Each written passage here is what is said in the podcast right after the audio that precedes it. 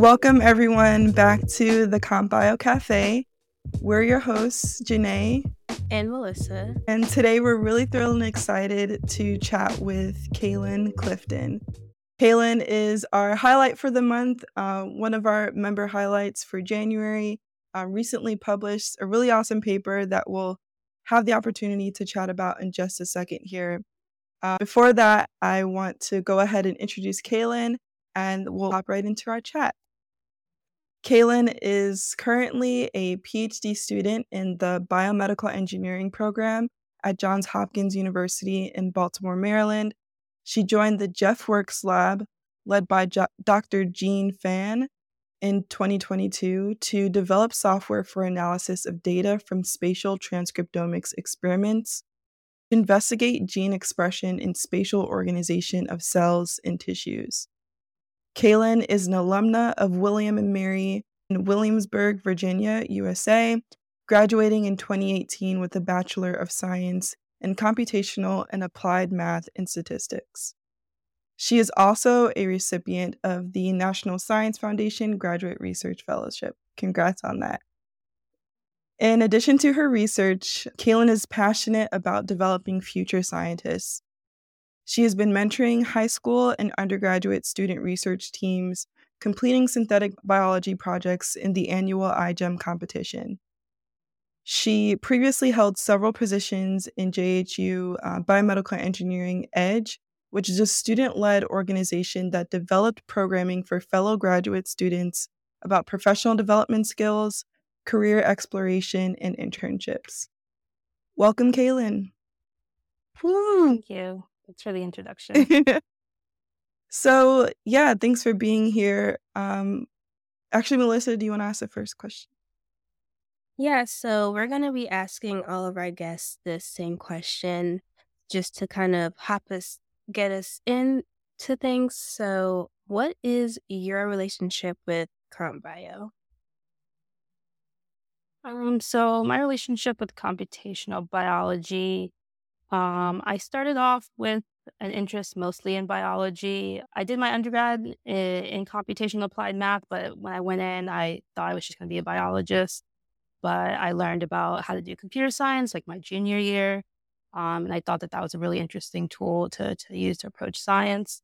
And so I kind of pivoted there and started working on things where we can use computational tools to explore biological data.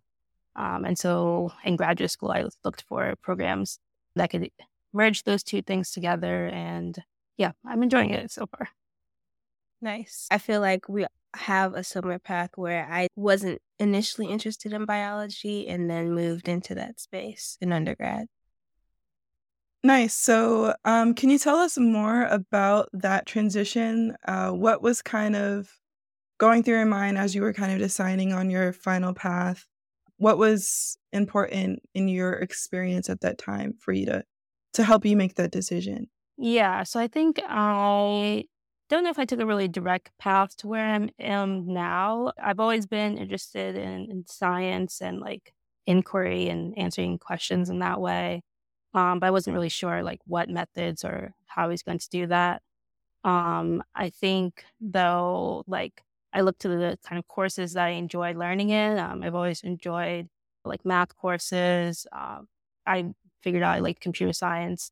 And I think that like having those experiences and those skills and the courses um, led me to want to do research in those areas as well. Um, I was doing research in more um, pure biology. I was in a bird behavior lab for a while where we like took blood from birds and measured their hormone levels. Um, not very quantitative, uh, but I think that getting exposure to other research topics.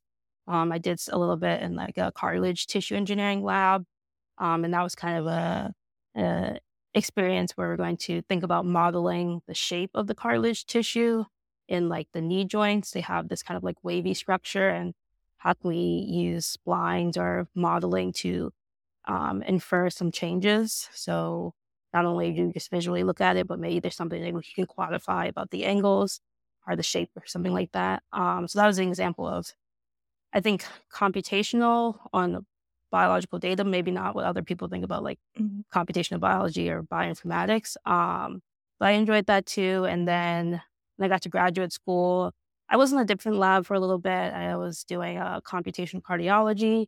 They were doing like virtual heart simulations uh, to figure out, um, based on imaging, would people go into some sort of like cardiac event or um, if they are, they do have some sort of uh, disease state like um, cardiac infarctions or something like that.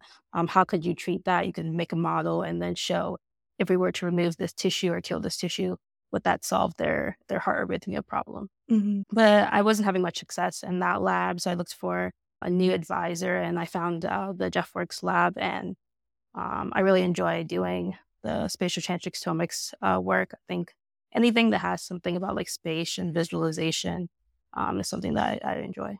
Yeah, I think um, you really touched on a lot of different points. We've also discussed in our last episode about kind of like what is comp bio, what can comp bio look like. So diving in even deeper into that, uh, how do you feel like your interdisciplinary background in math, computer science, biology influence your a- approach to research today? So um, you talked about doing work and like modeling using applying modeling to a biological system that may not necessarily look like bioinformatics how do you kind of package and communicate your overall skill set in computational thinking to these different types of problems you're solving yeah i think that that's a, a good question about like how everyone approaches such interdisciplinary topics um, i think that in my lab at least, um, we have lots of different levels of expertise. Some people come from the more experimental side. They may already be thinking about like how to um, do experiments on single cells or uh, that type of direction. Um, I have less experience on like the experiments related to spatial transcriptomics, but I come from a different side um, of having some like training in mathematical uh, background, and so mm-hmm. I think it really helps for like collaborations, especially for my work. You have collaborations with people in imaging science who have worked on particular mathematical frameworks for um, handling that type of data, um, mm-hmm. data that's like CT or MRI data, mm-hmm. which is very different from standard like uh, molecular biology information, but right. they've already developed such like mathematical frameworks. And so bridging that gap of how do we move this kind of conceptual thing to the application mm-hmm. um, of this type of data is something that I can help um, with in the lab. Nice. Nice. That's really awesome. And can you briefly describe what spatial transcriptomics is and how that differs from um, traditional gene expression? Mm-hmm. Um, so, spatial transcriptomics is like traditional gene expression in that we're profiling cell behavior um, we're looking at what genes our cells expressing. So, what are they going from, from DNA to being transcribed into RNA?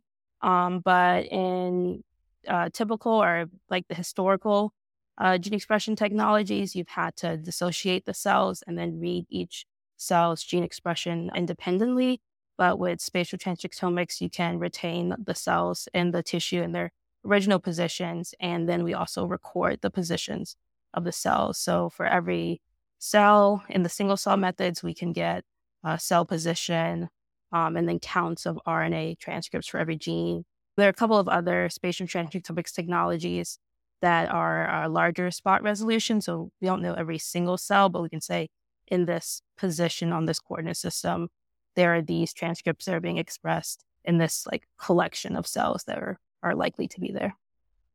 And you you mentioned that with traditional like molecular biology assays, like with gene expression, methods are really well developed there.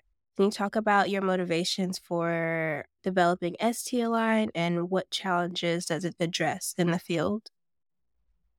Um, so regarding um, doing analysis on traditional gene expression, there are lots of packages and, and expertise on how to handle um, count data, but there's not a lot of information or technologies developed for uh, spatial transcriptomics.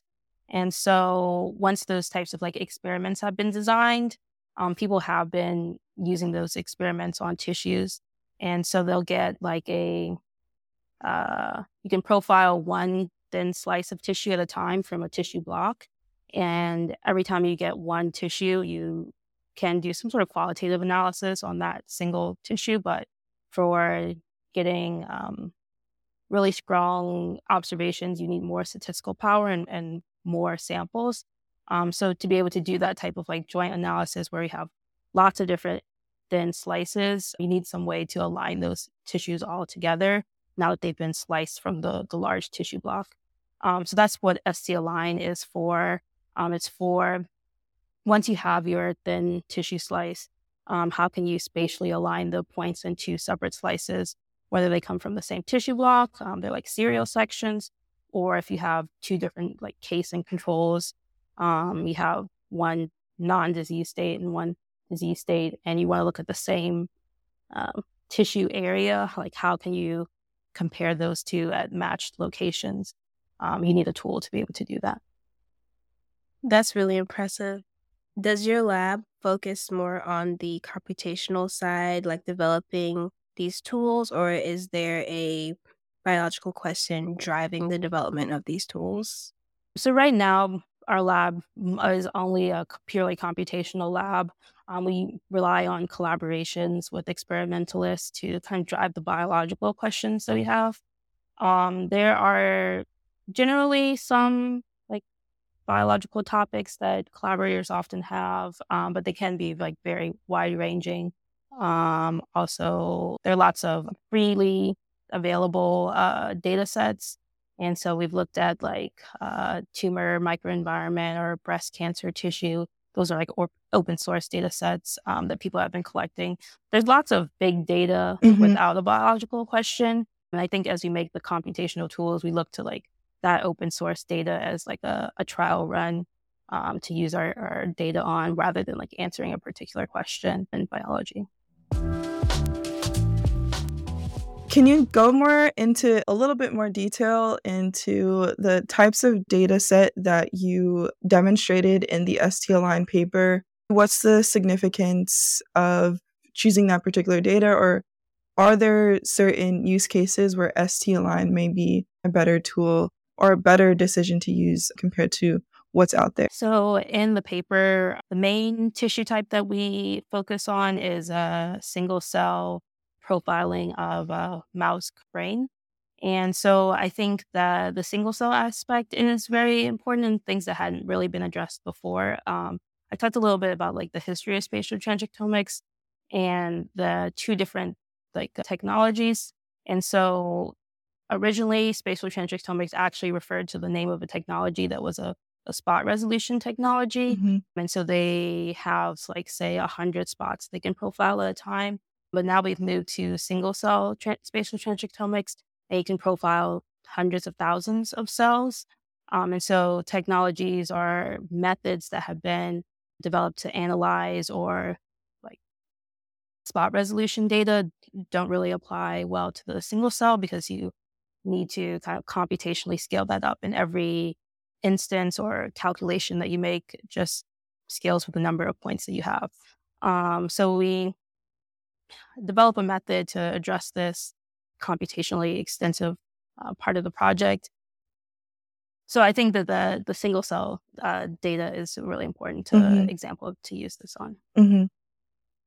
So, for listeners out there who maybe don't understand like the scale, which is also something that I struggle with, can you paint a broader picture about the significance of like accounting for computational complexity, particularly within this type of analysis? Mm-hmm. Um, so, I think that for like an alignment problem, one way you can approach the problem is that you have a point in space and you want to move it to somewhere else, um, you can do like a calculation of how close is this point to its neighbor. And then I move that point like maybe halfway between it and its neighbor. Um, and so for doing that type of like independent uh, calculation, mm-hmm. you would need some amount of time. And then every time you, you do that for your, your next neighbor, that starts to really add up. And so this is kind of similar to how people uh, like approach storing information. Um, it's easier to store information with uh, like less resolution. So, mm-hmm. say like you have like a really high resolution uh, photograph, um, you need a lot of like space to to do that um, to store that information. Uh, but if you have something that's more lower resolution, then it's easier to work with, easier to manipulate that. Um, and so I think that that's what really happens when we have such big data issues. Mm-hmm. So, is there a particular, um, I guess, computational scope that STalign takes to solve a particular problem? Is it like an optimization approach? Is it, you know, some sort of, um, you know, something similar mathematically?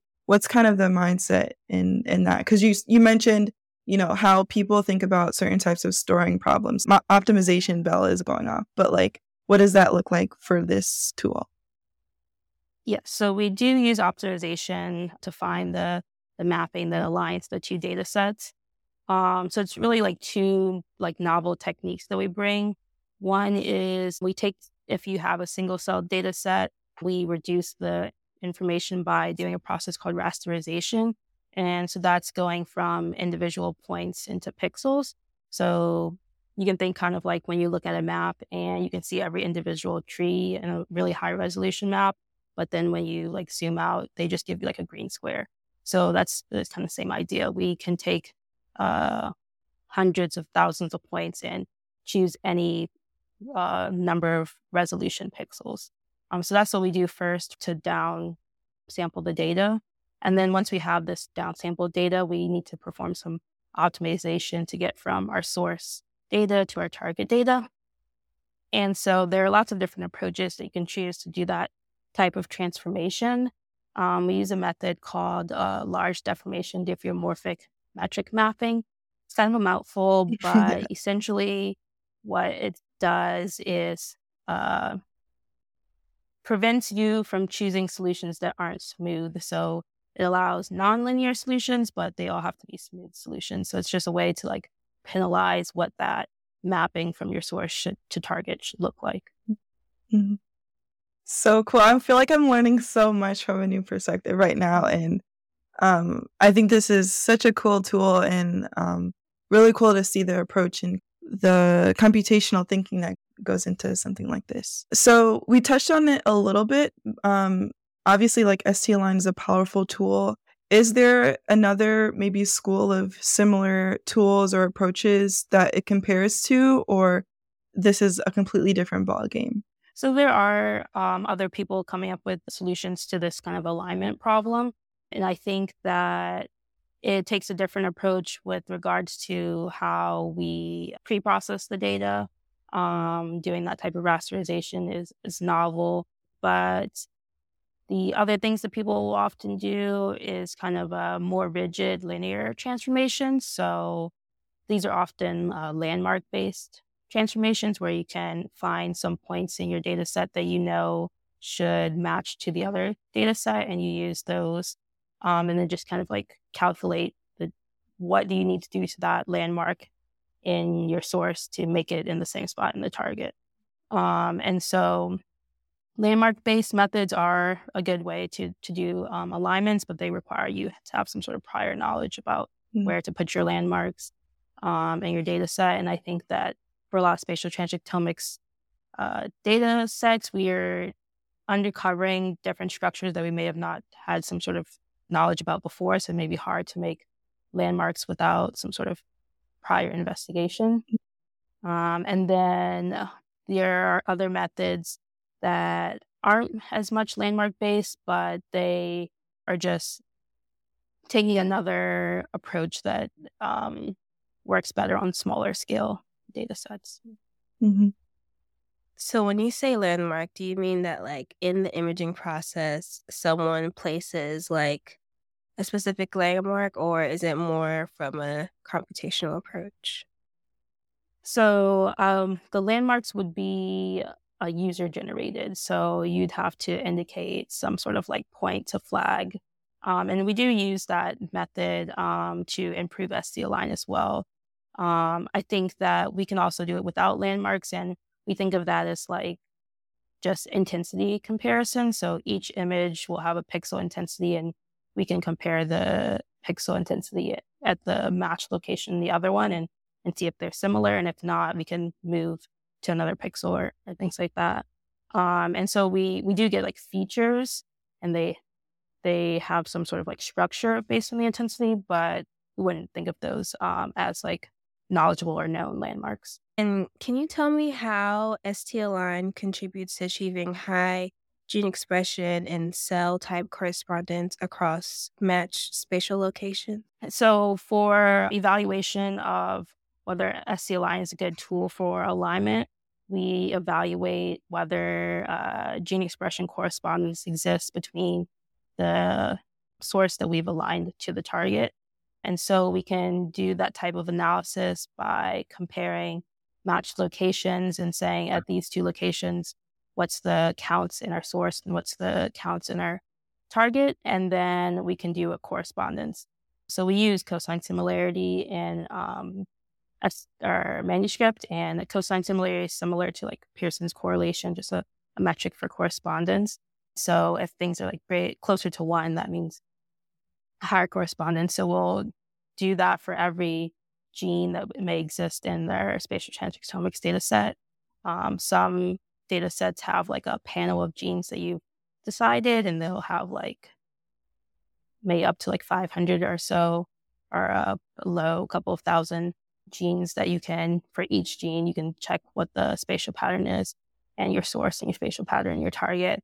And for things that you kind of expect to have some sort of spatial correspondence, once you do the alignment, you should see a high correspondence between that. Um, and so that's what we see using Align for things that have like a stereotypical or highly structured gene expression pattern. When we do the alignment, we do see great correspondence between them.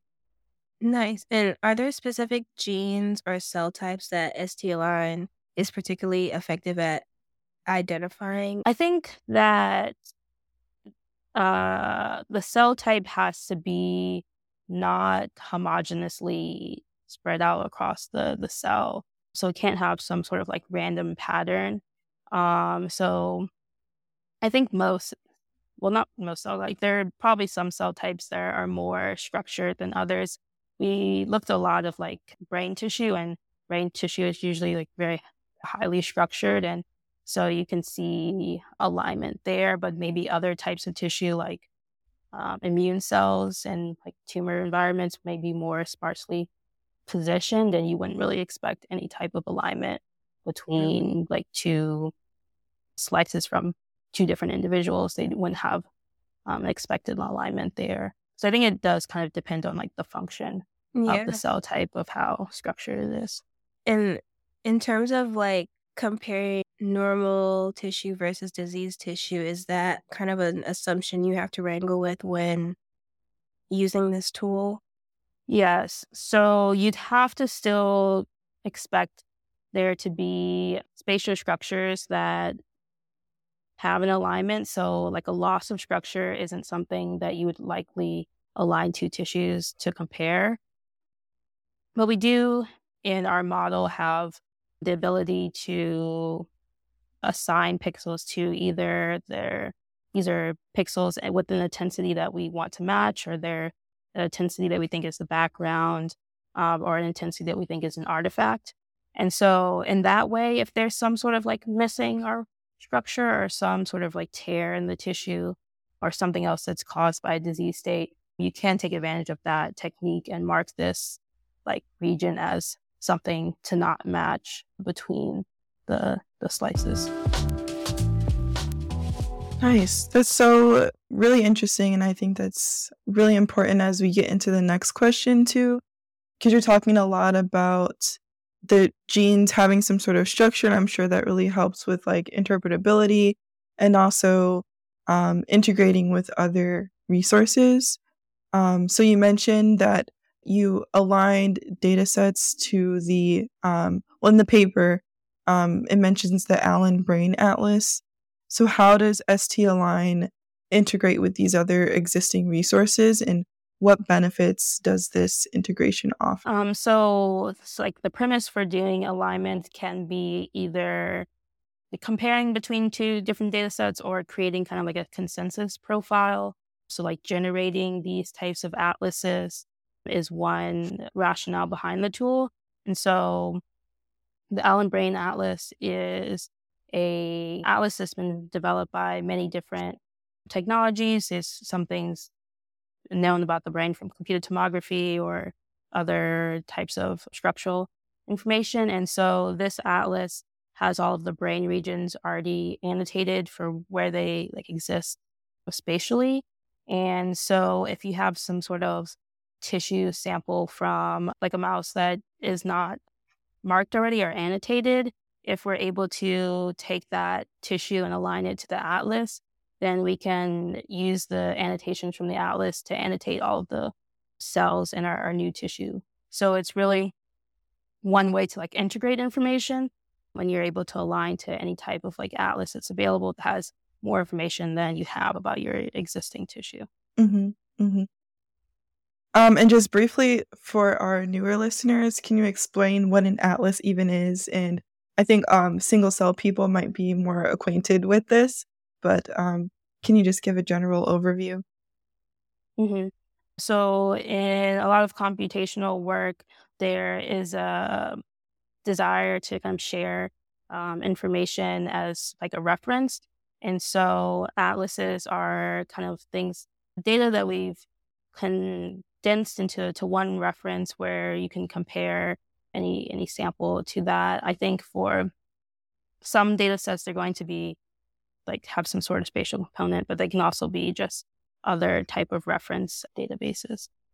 Yeah, I think this is a great crash course on a very um, detailed, high resolution view of single cell and also um, a really popular field in spatial transcriptomics. Thinking about availability, you mentioned earlier this um, being available as an open source Python toolkit.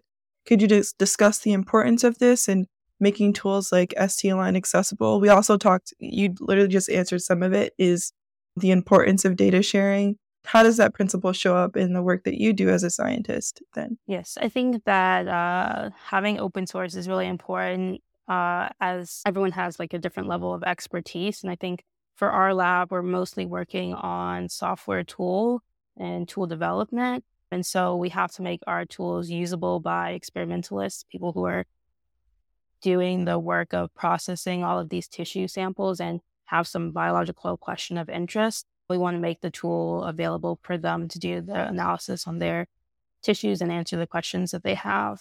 And so I think that making open source code and not just open source, but like having that user in mind is really important so that people can begin to do those types of analysis. Of course, we love to have like collaborations and be a part of that process. Um, I think collaborations are really important for like experimental design. Like if we're giving them feedback on what the tool can do, they can make some sort of decisions at the beginning of their experiment about how they're going to design it. Mm-hmm. Um, but I think also like just sharing that information gets people ideas about what's what's possible um, and gives us feedback on what we can improve on the tools as well. We do have our tool shared on like GitHub. And so I get like GitHub issues about things that can be improved. And so that's really helpful as mm-hmm. well. So, what are maybe some considerations that you had? I mean, did you go into the project knowing that it would be something like publicly available or widely collaborated on, or or even just, you know, what are what are maybe some steps in terms of the framework in um, going back to that experimental design portion you just mentioned? What should people be thinking about when it comes to making their tools open source? I think uh, for making tools open source i think we do start with that in mind when we develop the tools. We know that we're going to have people have some sort of like user friendly interface in some way I think one thing that we keep in mind when we're developing the tools is like providing tutorials about how to use them. And I think that that really comes out of like when we're writing and doing the evaluation of our tool ourselves, like what data sets we're practicing on and giving that to other people to do the tutorial as well is something that we have in mind at like every stage of the software development. Mm-hmm. Yeah.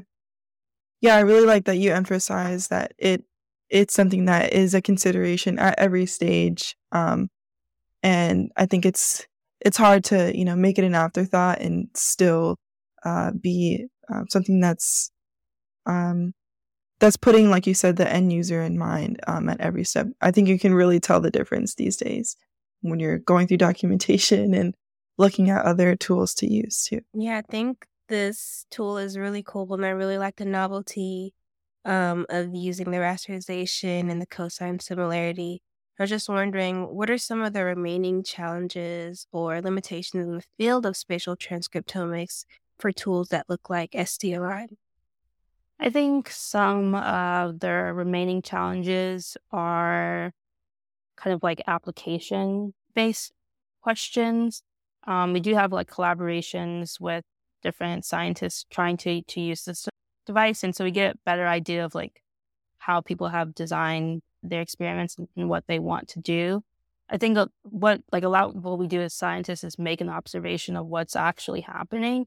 And so our ability to observe that may not always reflect exactly what's happening. So we need like very, I guess, clean what people kind of call the data. Like it truly does reflect what's happening. And so I think that we have some issues like when the data sets don't retain that kind of like structural information or like the imaging is deteriorated in some way. How do we approach those problems for alignment? And I think there are still other kind of like questions regarding like analysis that are still unanswered. So once we do some sort of like alignment, like now I have these two tissues, what do I want to know about the cells? Um, like how do I say that this this type of cell has these types of neighbors? Um, how do I quantify that? Like what types of algorithms or um, metrics can I develop to do that type of like downstream analysis? So a lot of that is also things that my lab works on, like neighborhood analysis mm-hmm. is something that's still in development.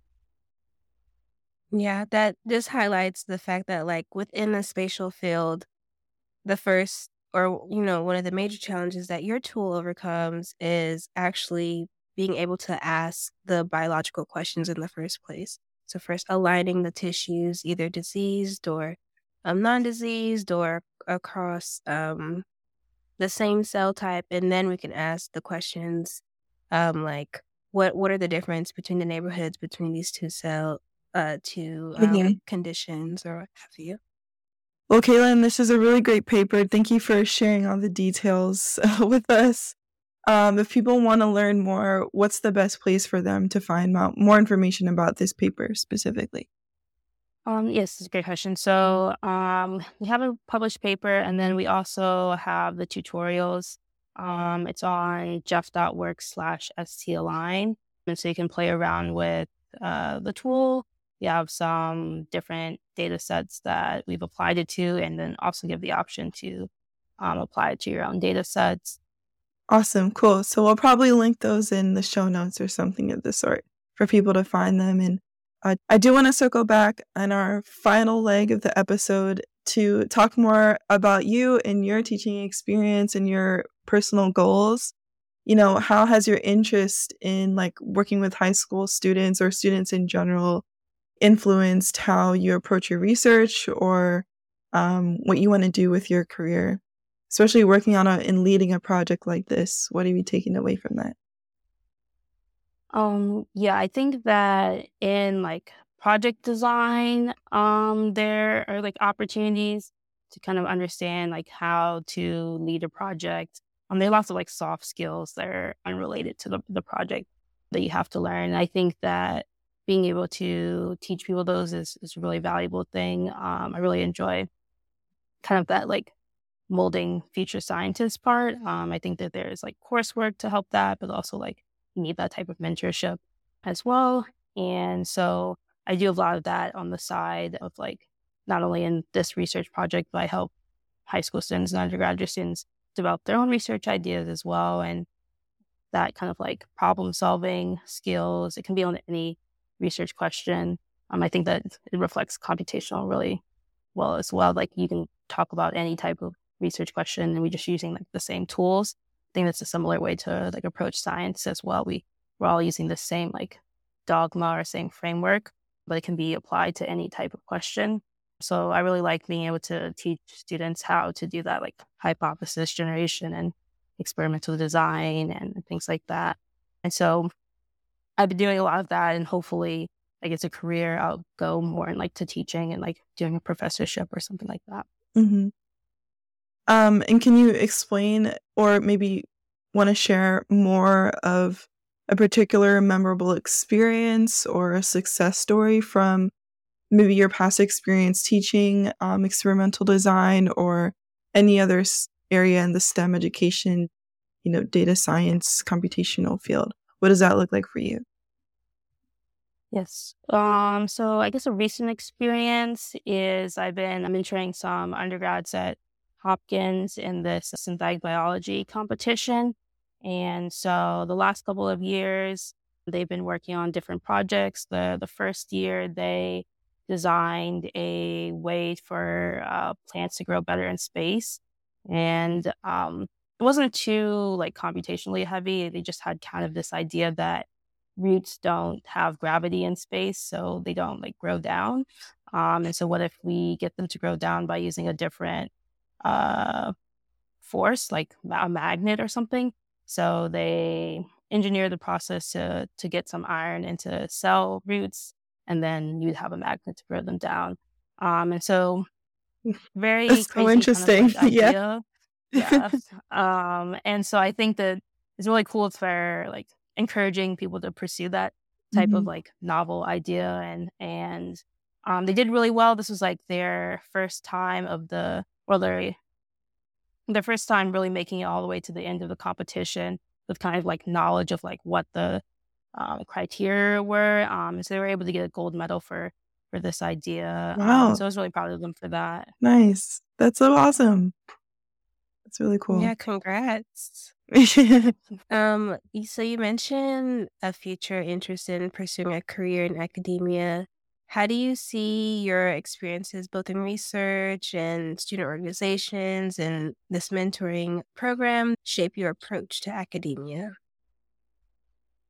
I think I've had like lots of different mentorship opportunities as like an undergrad and um, a graduate student, like being the mentee or being the mentor. And I think that that kind of like reflects uh, what like my values are um, and being like a, a mentor in academia. Um, I think I'm still in the process of like understanding like what a lab would look like mm-hmm. um, and what things that I want there. But I, I do think that like um, it has encouraged me to like seek skills and that type of thing. So I've taken coursework in like teaching at undergraduate classes. Mm-hmm. Um, and I think like that type of learning about pedagogy is an important mm-hmm. thing because teaching is part of professorship and you don't really get a lot, a lot of guidance in that.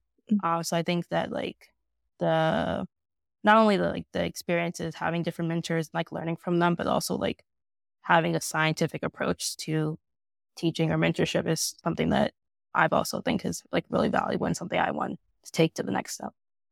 So, why professorship specifically?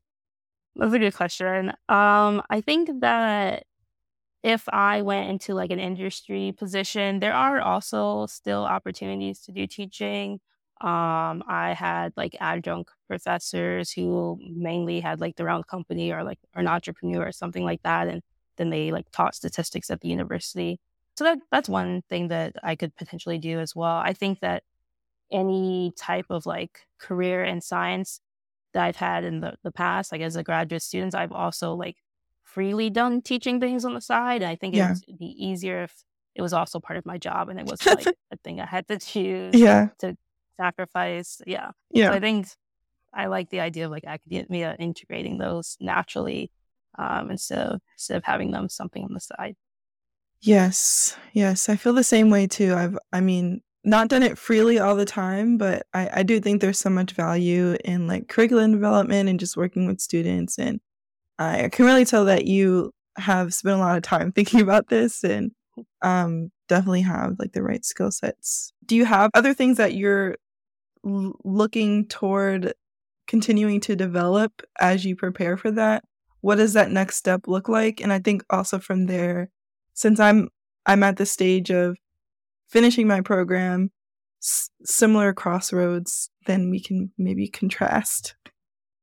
Yeah, I think that one thing is like having a lab requires uh like uh, a theme, like a, it's something hmm that you have to want to pursue as as part of your lab. And I think that coming up with that question is is very difficult. Though I talked to like current faculty about how did they choose the question that they they have, and I think that some of it's just like whatever the last thing that they worked on is the beginning of their lab, and then from there you don't actually really have to worry about it because you know, your students will come up with their questions, and then it just like follows whatever they're interested in. Mm. So that's like one fallback that I'll, I guess I'll consider, but I'm still like searching for what do Mhm. I actually want to be my niche in the scientific world Mhm. um, to to pursue. So for you right now, though, is that still um, entailing doing a long term postdoc after your program, or would you do some other type of experience?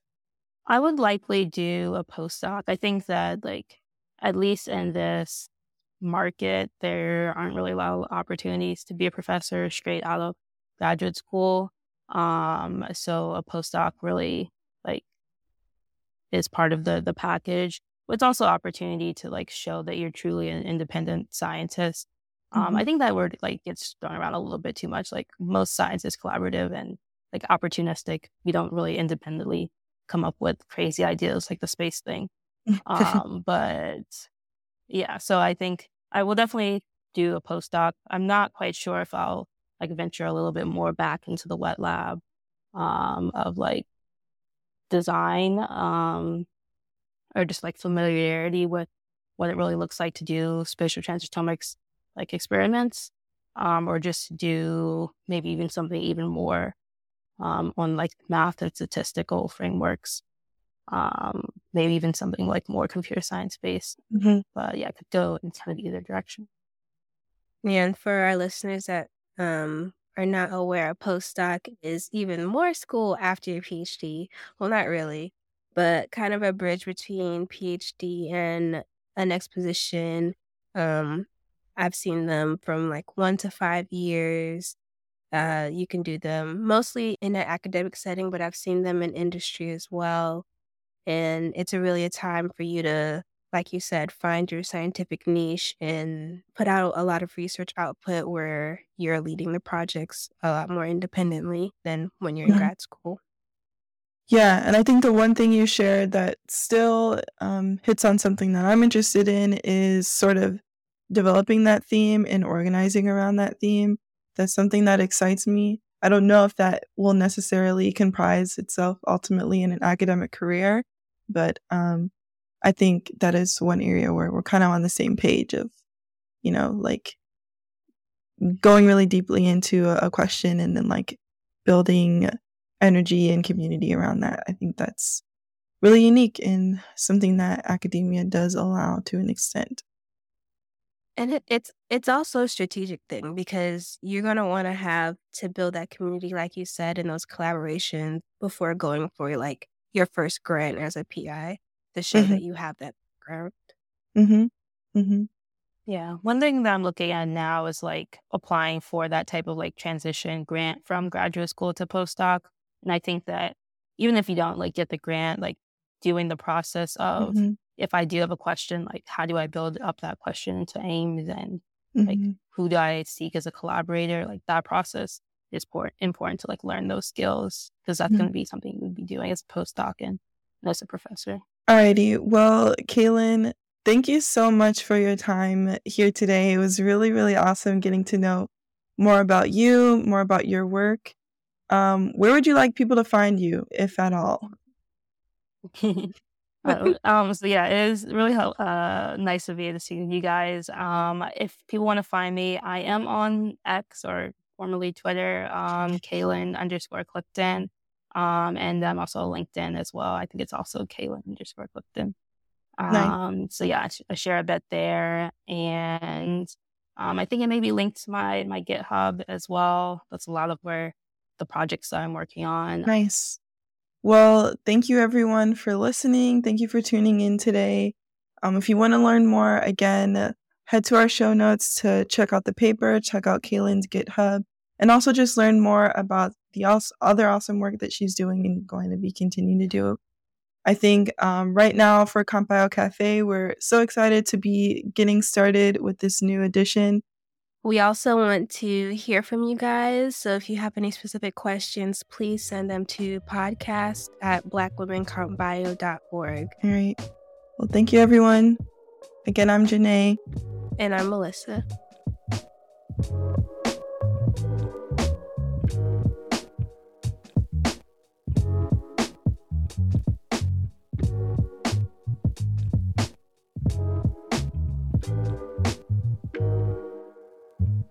The CompBio Cafe podcast is brought to you by Ijama Miramiku, Melissa Minto, and Janae Adams.